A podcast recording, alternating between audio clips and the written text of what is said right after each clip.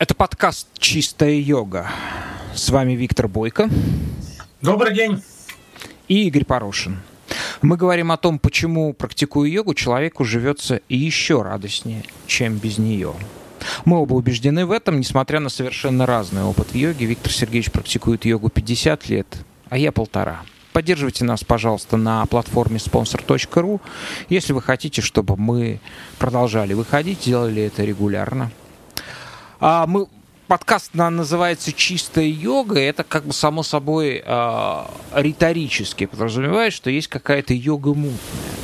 Мы об этом говорили в первом выпуске в общем ключе, а сейчас остановимся на частностях, на борьбе течений э, в йоге. А она, несомненно, существует – вот, например, метод Виктора Бойко предполагает некую, я бы назвал это секуляризацией йоги, то есть выделение йоги в самостоятельную практику, независимо от исповеди индуизма. А, Виктор Сергеевич, первый вопрос. Почему йоги так э, настороженно, я имею в виду люди, возглавляющие определенные школы, течения, так настороженно, незримо, иногда воинственно относятся друг к другу? Ну, я, честно говоря, не знаю. Вы, наверное, имеете в виду, скажем, последние 30 лет э, после проникновения йоги в нашу страну. Наверное, так. Значит, об этом тогда может и речь вот о борьбе именно в этом случае. Но, в принципе, и с Западом тоже. Как мы с вами знаем, значит, э, йога в том виде, в котором она пришла на Запад, значит, там как было? Значит, ну, было, было княжество Майсор, как княжество было, да? Значит, Раджа Майсура заботился о своей семье. Значит, он пригласил некого Тирумалая Кришнамачарью, да? Значит, который, ну, мог преподавать йогу, он так сказал, да? Вот. И он, ну, Кришнамачарья взял, смешал английскую гимнастику, значит, да, элементы там борьбы древнеиндийской, плюс, значит, йога. Все это смешало и сделал коктейль, такая получилась э, йога, да? Э, своеобразное. Это когда произошло? В начале это 20 было, Да, это было в 20-х годах. 24-25 год, вот так. 20 века, да? Да, угу. да. Вот он стал преподавать йогу, стал заниматься с детьми, значит, раджи. Вот. И тогда э, йогу, значит, она как двигалась. Ее стали изучать, потому что э, Индия хотела получить независимость, индийский национализм развивался, они брали на щит прошлое, а йога это была история часть истории. Uh-huh. И они значит, началось изучение, значит, Кувалананда центр значит, возник в начале 20-х годов, да, вот, и потом Кришнамачарья, значит, э, отобрал наиболее гибких учеников и стал ездить демонстрировать по Индии. Значит, То есть вы, вы, вы утверждаете, что это был инструмент достижения независимости от э, Британии, в том Просто числе? это один нюанс, который использовал индийские тогда uh-huh. националисты. Да, да. да. Ну, это Робин Дакхош. Он сел в тюрьму, да, и в тюрьме изобрел интегральную веданту, да, свою йогу. Значит, я уже перестал быть террористом, когда вышел. А разве изобретение в тюрьме является как-то компрометирует изобретение? Нет. Просто он модифицировал, он сделал свою модификацию. Uh-huh. Все. Вот, значит, он взял, значит, терминологию, все это смешал, ну и получилось, значит, да. Вы скептически относитесь э, к, к этим попыткам синтезировать, э, или вернее, э, к, к йоге еще добавить какие-то практики европейские и так далее. Ну, то есть это, это как ну, бы синтетическая конечно, история. Ну, конечно. Вот, получилась интегральная веданта, так называемая, да? Значит, импурна йога у Рабинда. Вот, значит, да, и потом пошло. И вот, значит, когда э, где-то году, наверное, ну, потом, значит, занималась у Кришмачари Индрадеви, так? которая тогда играла, значит, знаменитая индийская равница фильм, да? Там, кстати, был Йог тоже там, все это было.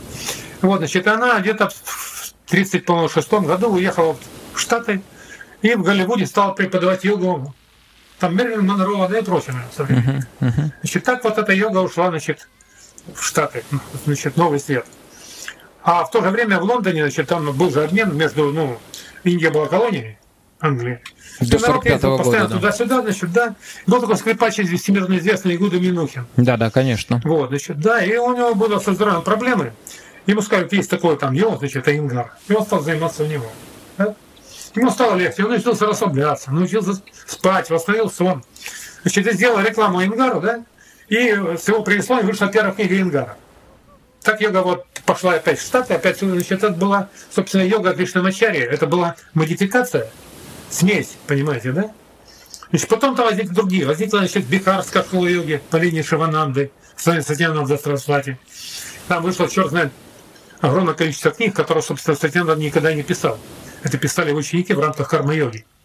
Сейчас знаменитую работу Крии Тантра, трехтомную, которую у нас перевели, да, это писал его английский ученик. Вот. А если взять самого Садьянанду, который считает учителем йоги, если я посмотрю его пятитомик, тичинг, когда он путешествовал значит, по миру, и свою йогу экспортировал, значит, там в одном месте он говорит, это очень интересно, говорит, я вообще сам ведатист и никогда не занимался йогой.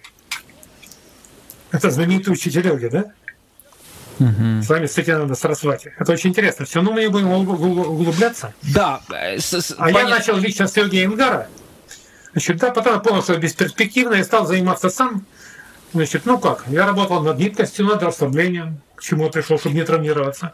А в 92 году, когда вышло, значит, вышел перевод Йога Сутр, я внимательно прочел, и там было два пункта, собственно, которых основалась моя практика. Но как я понял все окончательно, и это не то, что моя модификация йоги, да?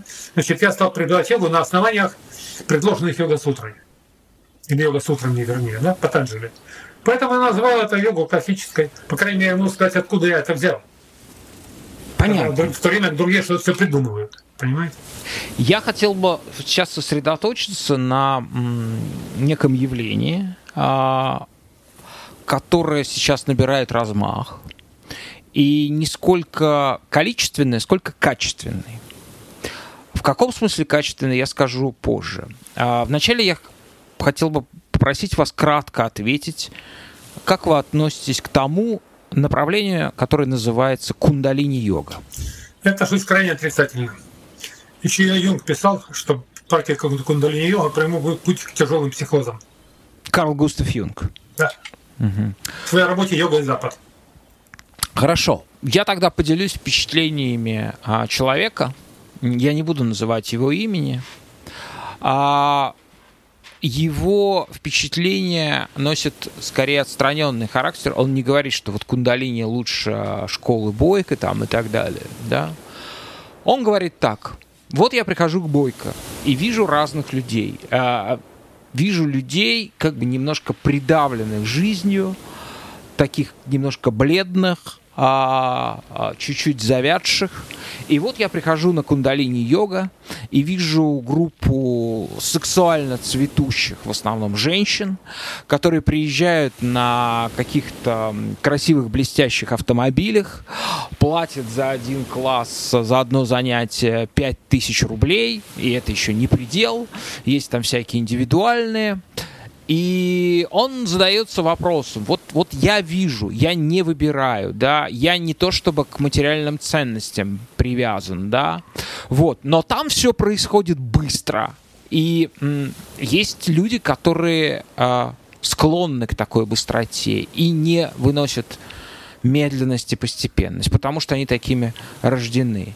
И в этом он видит, а поскольку, как он считает, сегодняшнее общество все равно не может жить на слишком медленных скоростях, да, а, не обязательно нестись куда-то, но эта скорость, которой существует кундалини-йога, она больше соотносится с временем, и поэтому вот так, такая разница картинок. Значит, могу возразить возражение очень простое. Значит, те, кто занимается кундалини, невзирая на то, что у них получается, хорошо или плохо, потому что кундалини, как поднятие кундалини, да, сопровождается рядом эффектов. А мы можем дать сейчас определение? Вы можете краткое определение дать кундалини? Ну, это, так сказать, поднятие змеиной силы, как писал сэр Артур Авалон, уже Джо Фудров, значит, да, своей кундалини-йоге, повел трактат о Кликутской суде, да, значит, когда проходит чакры, значит, да, значит, да, Молдхара, Сватхистхана, Манипура, Анхата, Ажна – Пешутра, да, значит, и Сахасрара. Значит, э, неважно, я перепутал, но неважно. Значит, и вот эта змеиная сила поднимается, да, и у человека значит, приходит эйфория, чем соправляет кундалини-йога, да, это всегда эйфория. Так вот, значит, соответствие скорости. Результатом, я правильно понимаю, является эйфория? Наиболее часто uh-huh. появляется, когда есть масса неприятных моментов. масса неприятных моментов, да, и угнетающих. Ну, в общем, это всегда эйфория. Потому что, на самом деле, если, значит, йога, которой занимаемся мы, классическая, вот он говорит, приходит, видит бледных людей. Ну да, потому что приходят бледные люди с проблемами. А когда люди занимаются год, два, три, иных лиц, от них прикуривать можно, да? Они решают, свои, они решают свои проблемы, просто уходят. Довольно счастливые. А вот те, кто занимается кундалини, значит, да, находясь в состоянии эйфории, и, собственно говоря, э, путь пробуждения кундалини, все эти специальные средства, это есть э, разлаживание баланса, перевозбуждение нервной системы. Так? Которая, которая, собственно говоря, сопровождается всеми этими ощущениями эйфории, ускорения, быстроты, да, и так далее, и так далее. И чем это заканчивается через какое-то время, это еще вопрос. Потому что люди приходят и видят цветущих. Да? Но, как говорила вот одна из моих пациенток там, да, что, например, у всех преподавателей аштанги, аштанги виньяса оперированы колени. Почти нет не оперированных, да? И что скрывается за этой красотой, за этой сексуальностью, за этим цветущим видом, это еще вопрос. В свое время Шуко говорил как, если ты хочешь чего-то, найди того, у кого это уже есть, и посмотри, счастлив ли он. Значит, если мои, э, так сказать, пациенты звонят мне через 5, 10, 15, 20 лет и говорят, как им хорошо, то мне интересно, что говорят те, кто 15, через 15 лет, что будут говорить те, кто занимается кундалини-йогой, да? Что они могут сказать? Я таких отзывов не слышал. А вот, а, подождите, нельзя ли считать таким отзывом а, а, завещание фактически а, Стива Джобса, а, что в его гроб положили автобиографию Йогананда. Это один из пророков, назовем это так, Кудалини. А в каком возрасте умер Йогананда? Йогананда, слушайте, я не помню, по-моему, 70? Йогананда, когда написал автобиографию йога, правильно? Да, да, да, да. Значит, он не дожил до 60. Угу. Он до 60 не дожил. Поэтому все его проповеди мало чего стоят. А чего умер Стив Джобс? По-моему, рак. Он сам себя уморил просто. Понимаете? Поэтому в данном случае на Стива Джобса не могу ориентироваться. Вот, и поэтому я скажу больше. Значит, вот если Стив Джобс, он, так сказать, гений, достигший чего-то в узком секторе, во всем остальном, в частности, в том составе поведения, это шейк своему телу, он полный идиот, с моей точки зрения. Понимаете? Это примерно так же, но общественное, к сожалению, мнение толпы, оно всегда, вот говорят, вот Высоцкий, да? Какой человек? Правильно, какой человек? Что он сделал? Какие великолепные вещи, роли, песни, да? Все такое. И только один из его друзей, вот я слушал интервью, сказал, что он преступник. Он себя убил 42 года, а прожить еще 40, сделать еще много, да? А кто для вас является примером в этом смысле? Я имею в виду из людей, которые занимались, эм, ну, что называется, в области смыслов, в, в области открытия работали. Абсолютный пример это Милтон Эриксон который, невзирая на физическую немощь, прожил долгую жизнь сделал массу невероятных вещей. Невзирая на физическую немощь. Крайне, он был парализован, жил в кресле, да? Тем не менее, я думаю, это пример, ну, не знаю, Стивена Хокинга можно тоже называть, но это как-то печально вообще смотрится, да? Когда человек уже живет за счет аппаратуры. Да, а все-таки э, Эриксон жил, можно сказать, полной жизнью вообще-то в этом плане. Вот, да, а таких, ну как примера. Ну, Микеланджело пример, ну таких людей, каких взять. Микеланджело, конечно, пример, он прожил до 90 лет. Ну, вот, на 90 году умер, да. Тициан прожил порядка 90 лет. И не умер от чумы, да, хотя там все умирали вокруг. Его дети Да, но есть другой пример, понимаете? Есть пример Караваджо, э, который абсолютно по, по своему удару сопоставимый с Тицианом и с э. Микеланджело. Сколько как, и, по объему который... сделанного Караваджо намного ниже и меньше по объему сделанного. Вы посмотрите, я когда первый раз увидел Систинскую капеллу, которую Микеланджело один, это невозможно это поверить, что это мог сделать один человек. Кроме... Ну, не вся, вы имеете в виду верхний ярус, да, потолок да. и стена. Да. что он сделал. Понимаете, да? Караваджо, он прожил дикую жизнь, так сказать, да. Он умер Дикую, да. Да, от лихорадки, так сказать, да, погиб. Вот, дикую жизнь, объем сделанного гораздо меньше. Так что здесь трудный вопрос. Для меня примером являются все-таки вот такие люди, скажем, ну... Ведь Долгой воли. Да? Длинной воли, но это воли, и длинной да? жизни полезной. Угу. Вот это тоже очень важно. А вы сталкивались с примерами пустого долголетия, ничтожного долголетия? Или долголетие не может быть ничтожным само по себе? Я наблюдал лет, наверное, 20. Э, вот семья. Это мое личное, мое личное наблюдение. Значит, э, была такая на свете семейство Травиных. Они родом, значит, из Коломны. Купеческое семейство. И там было, значит, три сестры и один брат. Значит, э, старшая сестра, Анна Николаевна Травина, умерла в 98 году жизни. Так? Все э, остальные, они все были ростом метр шестьдесят. Ну вот она несла сумки, это вот старушка тоненькая такая, да? Кстати, сумки, она никогда я вам помогу, беру, хотя перекашивает, да, потому что она тянет. Не можете представить, да, сколько силы вот физической.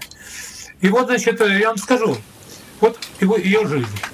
Значит, она выросла в купеческой семье, да, вот, гувернантками. Э, потом, после революции, значит, она где-то там работала, подвязалась на каких-то должностях административных. Вот. Перед войной вышла замуж, детей у нее никогда не было. Она говорит, дети это лишнее, это здоровье дороже.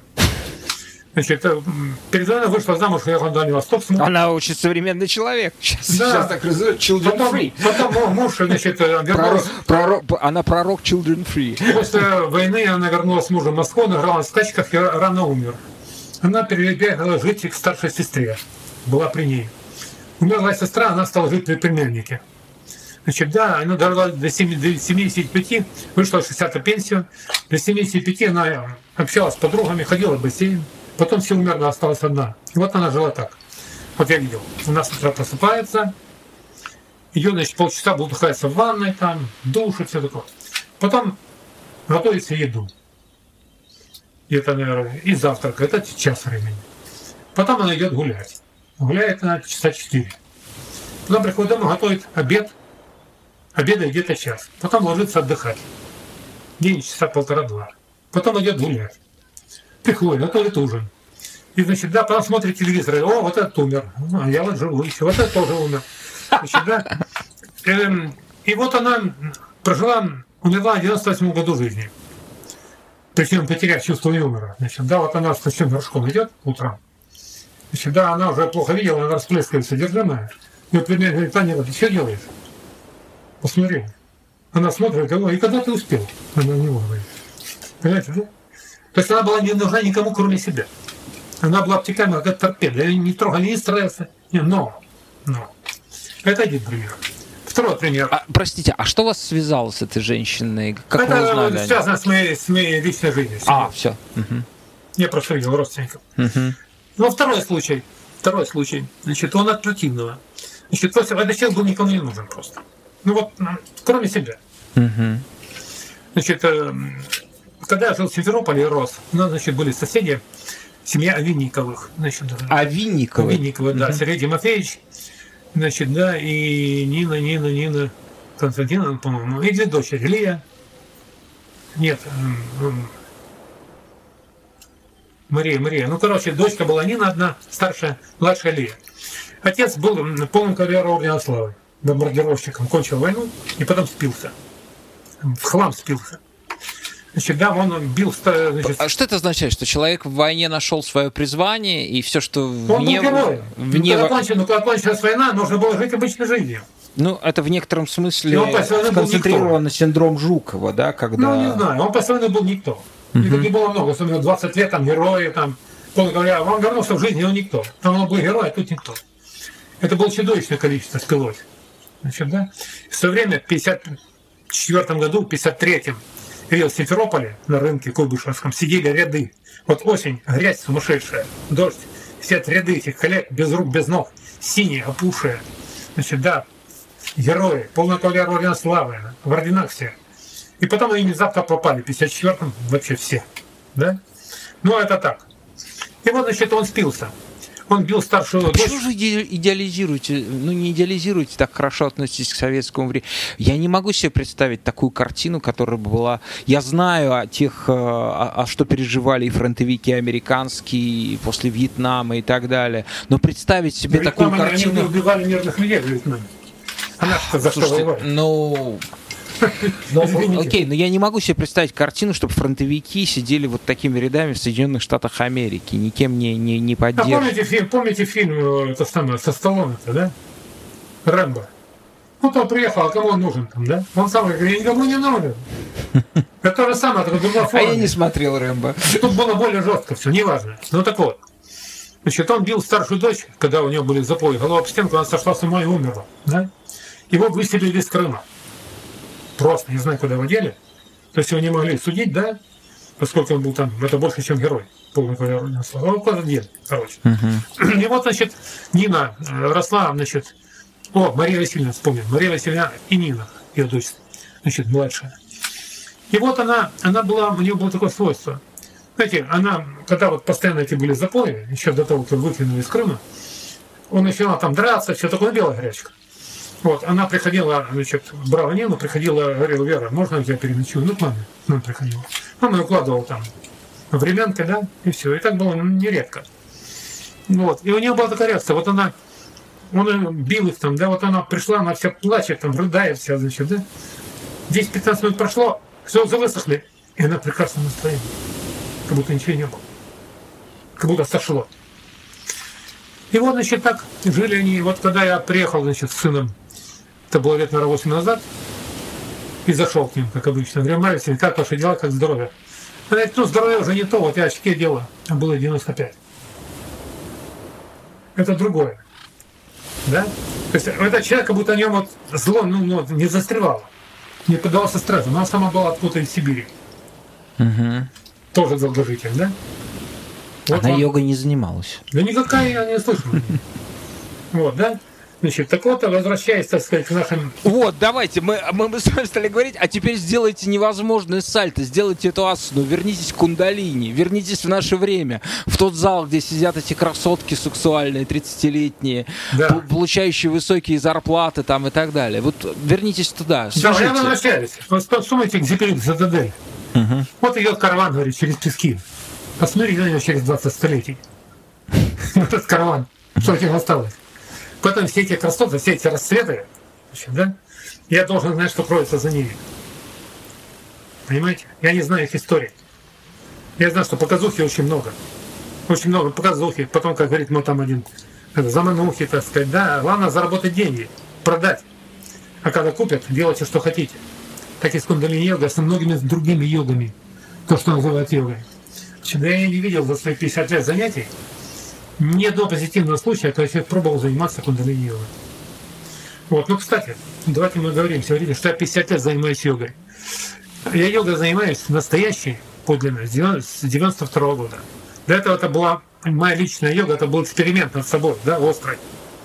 Я думал, что это был, ну, авторский стиль. А вот когда я стал... То есть вы 20 лет блуждали, 20 лет блуждали, и да, когда я получил текст, пришли. Да, когда я получил этот текст и понял, что я делаю, на основании этого текста. То есть я пришел к тому же примерно. Да? Тогда это уже я стал заниматься, но я знаю, откуда это все взялось. К чему это может привести.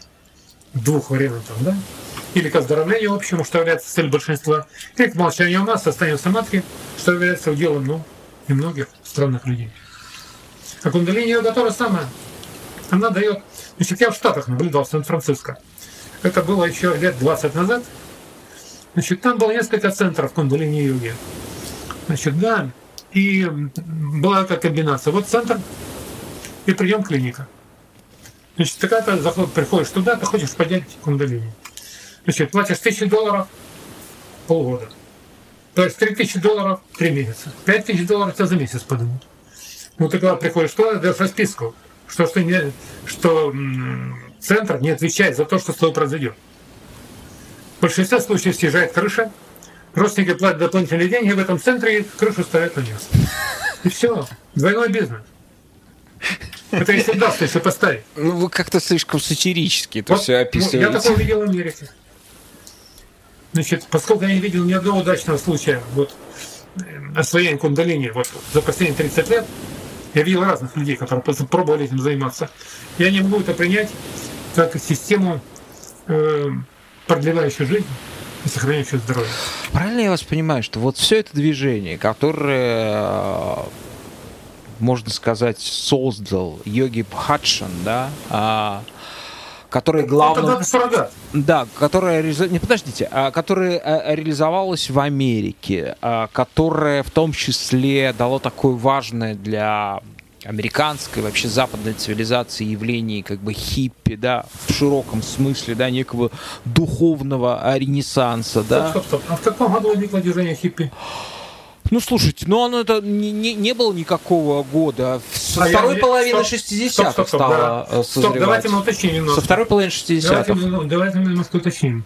На самом, было, на самом деле было два очень успешных проекта ЦРУ. Первый это был Битлз, а второй был Хиппи, чтобы вы знали.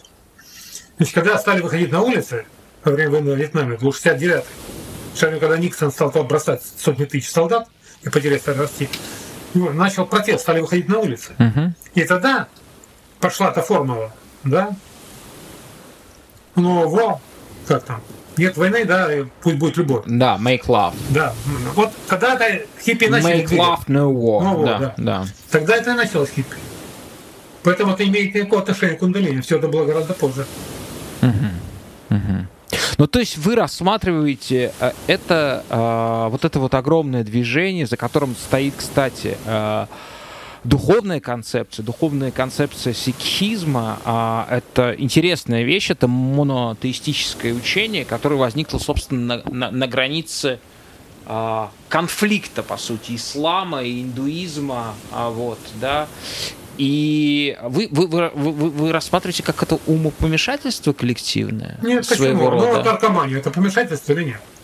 Ну нет, это слишком мелко называется. Сотни миллионов людей сидят на этом. Это некая, ну, это некая антология человека, то, во что Вот. человек... э, А кундалини йога, так сказать, это одно из, э, один из секторов New Age, и все. Которая, так сказать, не то, что религия, как говорили, что такое, значит, допустим, да, теософия, это пародия на восточную мысль, западную науку, да? Такие как кундалини которая сам, это дикая смесь, понимаете? Откуда есть грибы, да, там пьет, там не знаю, а откуда кундалини поднимают, ну там прочее. а, Для вас знак равенства. Ну, не, знаю, для Хорошо. меня. Я, я правильно понимаю, что главная ваша претензия к кундалини состоит в том, что Это опасно, нет техники безопасности. а, вот у вас есть такое чуть-чуть грубоватое определение вздрючивать психику. А, это, Ну, да? Да, сносить крышу. С тем, что может быть, знаете, вот, если взять людей и кидать людям, значит, кирпич на голову с высоты 10 метров, то 99 человек наповал, а один может станет гением после этого, да? Вот там то же самое. То есть, а очень- это равносильно кирпичу. Те воздействия Да. на психику, которые производит эта история. для тяжелой контузии, скажем так. Или, допустим, общему наркозу, часа в 3-4. Вот с моей точки зрения это так. Почему, почему такой шлейф а, успеха, красоты, каких-то нежных, цветущих женщин за этим стоит? Вам известно время цветения, продолжительность цветения какова? Ну вот цветение за вашими окнами закончилось. Больше цветения не будет. Сейчас буйство, мы уже фактически зелень, через зелень с трудом пробивается. Когда спросили когда-то какой-то дурной корреспондент, спросил у Бродского, как относитесь к жизни? У кого? У Бродского. А, у Бродского. Бродский посмотрел и говорит, вообще, говорит, жизнь страшная штука. Вы говорите, заметили, чем она обычно кончается?